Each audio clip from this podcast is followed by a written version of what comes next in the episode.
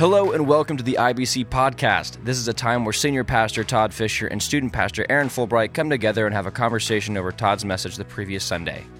Todd and Aaron will ask questions and dig deeper into the message and explain how to apply the Word of God to our lives, as well as having other conversations about what's going on in the life of our church. Welcome back, everyone, to this week's edition of the IBC podcast, the number one podcasts, according to rumors, on Spotify, Apple Music, or wherever you might find your podcast. Uh, we were off a week, so we are back this week. Hope everyone had a great Easter. Um, Todd, how are you doing? I'm doing really well. How about you? I'm doing well. How was your uh, your Easter weekend a week ago? Uh, it was good. It was good. It it kind of didn't feel quite like Easter here because we didn't get to have it in Raley Chapel. Yeah. Yeah. So it felt a little weird. I'm not going to lie, but it was good to see everybody here, and it was good. Yeah. Good. Um, you watched the Masters this I did watch the Masters. Yeah, it's pretty good. I'm happy for Hideki. Yeah. That's really neat, and for the country of Japan, Yeah. I think that was really cool. Yeah. And uh, he he earned that. That was he's good. Good Yeah. player. It was good. Um, all right, let's uh, let's jump in. So before we get to the uh, the the sermon, we've got to hear your dad joke. Dad joke. I got a good one. I got a I got a good one. You Okay, ready? Let's see if I'll think about. Hey, laughing. do you know why you do not iron a four leaf clover? I have no idea. Because you never want to press your luck.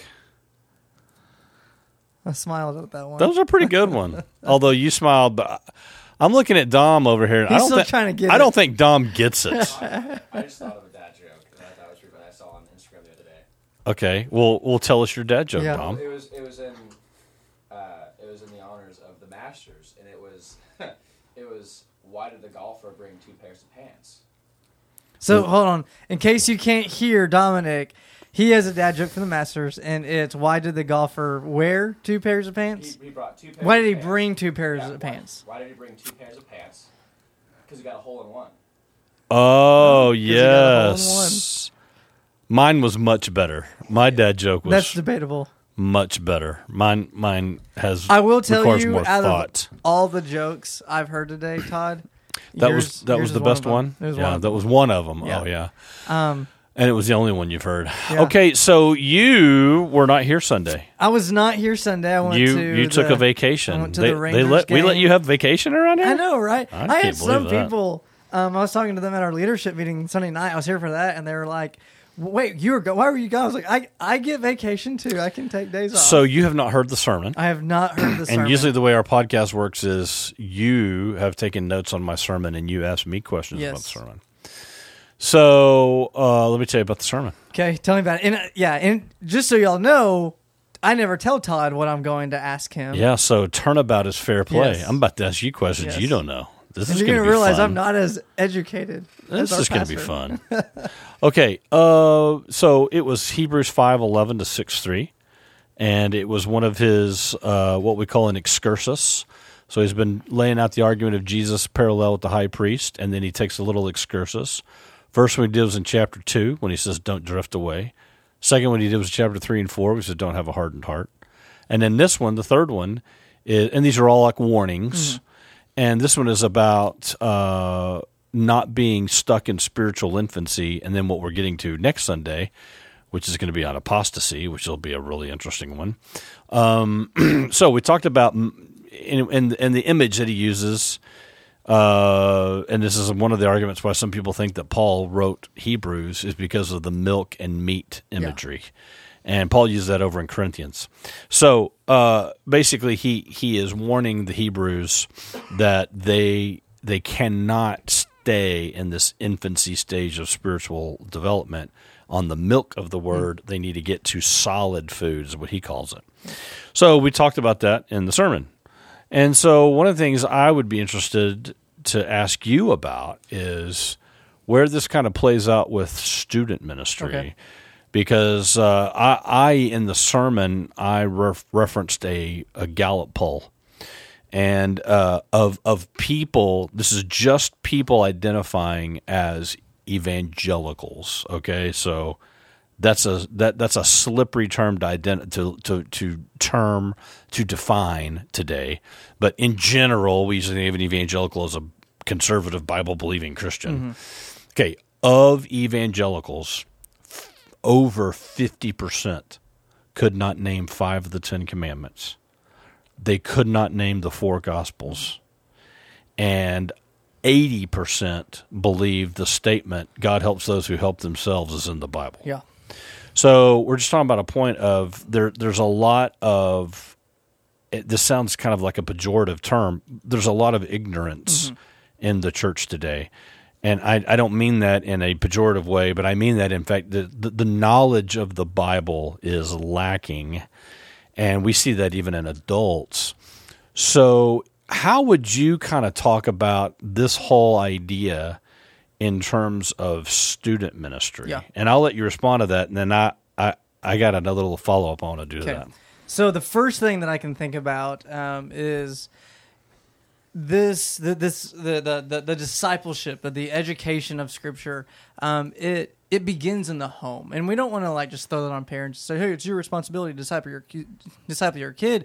But I think there's correlation between the fact that you know we see the smallest number of Gen Z identifying as Christians, it, it, relates to the fact that we also see the highest number of Gen Z who have parents who don't identify as as Christians. That for the first time in our nation's history, the adults in our nation aren't Christians. Therefore, kids aren't growing up in the Christian home. And so, uh, what what's happening for a lot of students is they go to church and whether it's Sundays, Wednesdays, or whatever that looks like. But that's the only um, only time of discipleship that takes place in their lives, and so parents aren't at home walking with them, discipling them, having spiritual conversations because the parents have never really been discipled. They've never been a part of the church. They've never read read scripture. Um, so, the, so the lack of understanding of what's in in the Bible and not in the Bible has to do, I think, it correlates to the relationship that students have with their their parents spiritually. Um, but another thing I can think about is when we talk about kind of our church or just churches in general and discipling students. Um, there, there's this just this. There should be this priority of preaching scripture.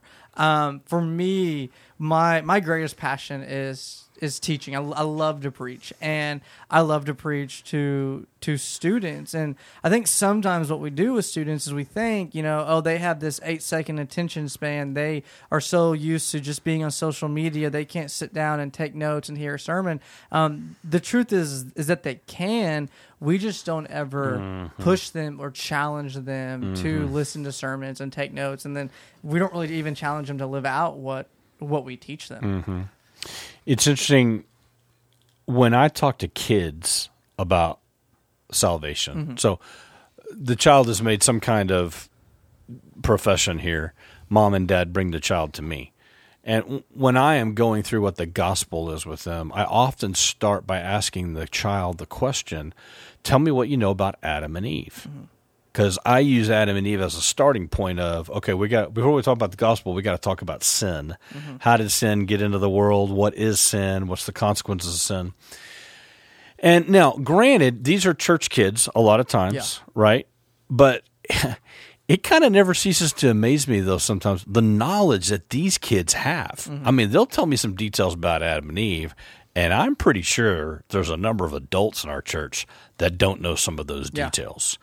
So some parents are, I think, doing a good Yeah. job. Yes, I think we need to be careful not to when we read a, a Gallup poll like that and just like, oh, but I, I like what you said about bringing in the whole generational deal. Mm-hmm. In general, because of the generational thing, we do have generations now that have a very high level of biblical. Yeah. In, you know, they're insufficient in their biblical knowledge. Yeah. So, um, one of the things that I talked about, and I, I'm going to have you just build on this again, kind of it relates to what you already said.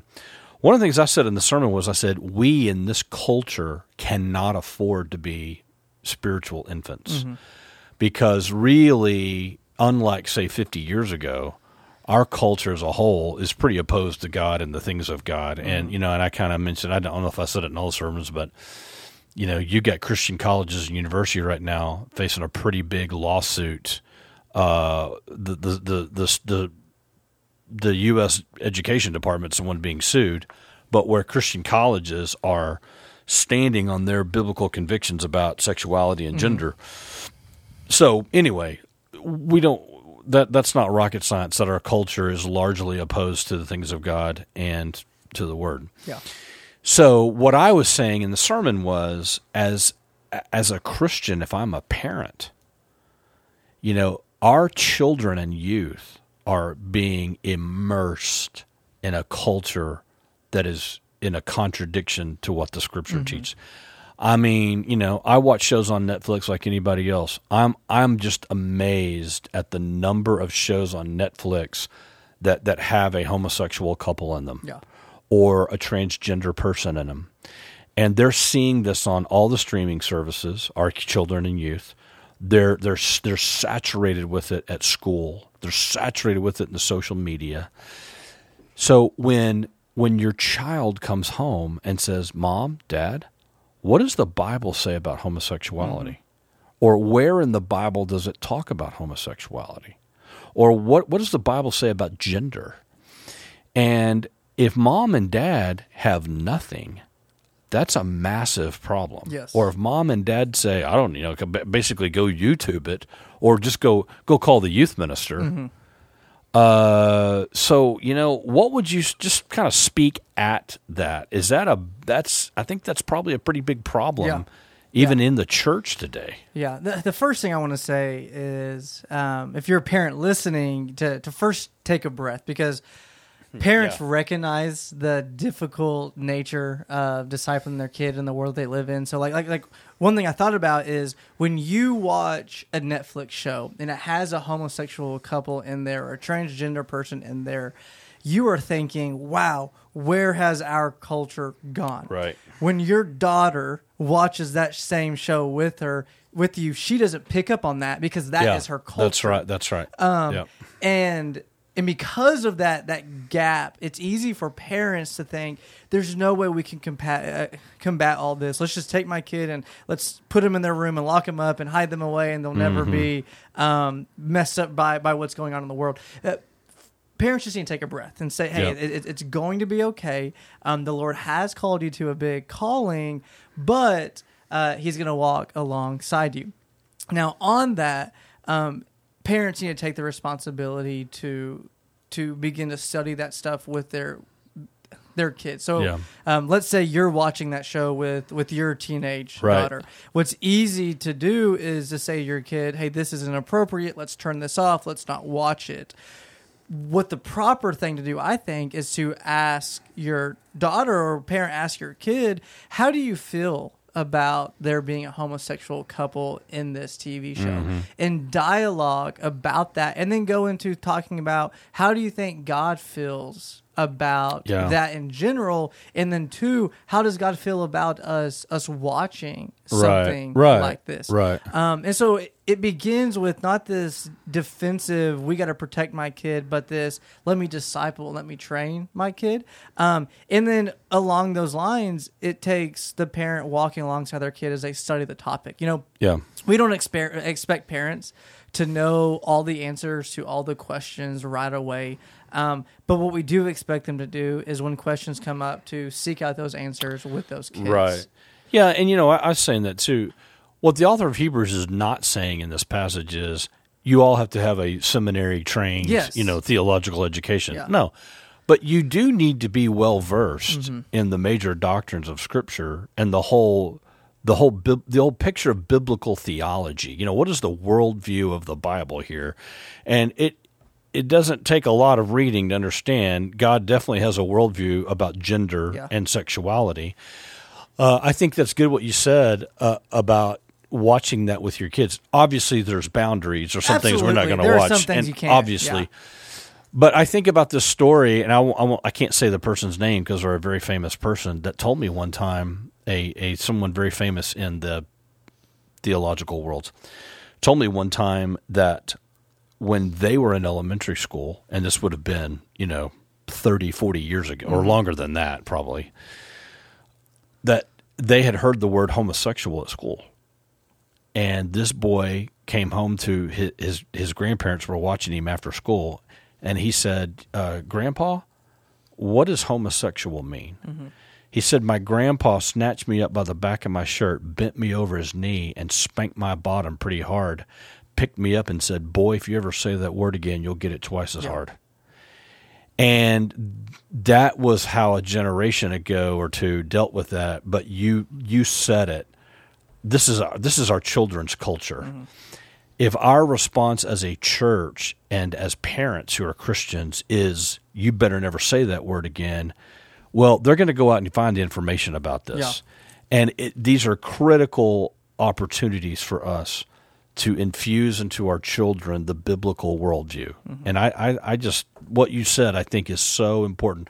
Those questions you asked, you know, hey, we watched a show, it has a homosexual couple in it or a transgender person in it. Okay, let's talk about that. Yeah. And, but then in that conversation, you know, parents need to be able to say, look, here, here's Romans chapter one. Yeah. It has something to say about homosexuality, mm-hmm. you know, and here's Genesis. It has something to say about gender. Yeah. And so we we I, it's just it's something that parents really Christian parents need to really wake up to. Yeah. We can't afford to be spiritual infants. Yeah. Yeah. So anyway, all right, well we've probably gone too long, but uh, much we could say about this Absolutely. subject. So thanks for letting me Yeah. ask- Actually, I think I feel like I monopolized it all and talked to, talked the most time. So next Sunday is uh, going to be a very very tricky passage of scripture, one of the Mm-hmm. most difficult in the Hebrews, one of the most difficult in the Bible.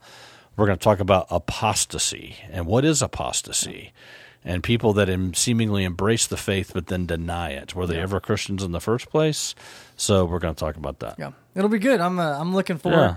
Forward to it. So uh, we'd love to see you this Sunday in our worship services 8:30, 9:45, and 11. Um, we also uh, have we've kind of redone some stuff in our church that um, if you're visiting or maybe you've been a member for a while now, but you've had a hard time getting connected, um, we would love to see you in our encourager room after one of our services where uh, we can give you some inf- uh, information not just about joining our church, but also how to be um, a part of a small group and a discipleship class or even serve alongside us in our ministry at our church. So we would love for you to come this Sunday, ask some questions, get some information, and really um, get plugged in with what's going on here. Um, so one more thing, just so that's on your radar, since we've talked about today about um, parents and discipleship. Uh, in a couple of weeks, on April 25th at 5 p.m., we'll have uh, that night a members meeting um, where we'll do some business stuff the first 10 minutes. But then the rest of the time, we're going to just talk about um, what our church is doing in our Kids Through College ministry um, to equip. Uh, our students and parents and leaders to disciple the next generation. And we'll have dessert that night, and then afterwards, we're going to play some bingo. So, parents, um, that is something that you don't want to miss. You want to be there for that. So, thanks for joining us today, and we will see you uh, this Sunday for our worship services.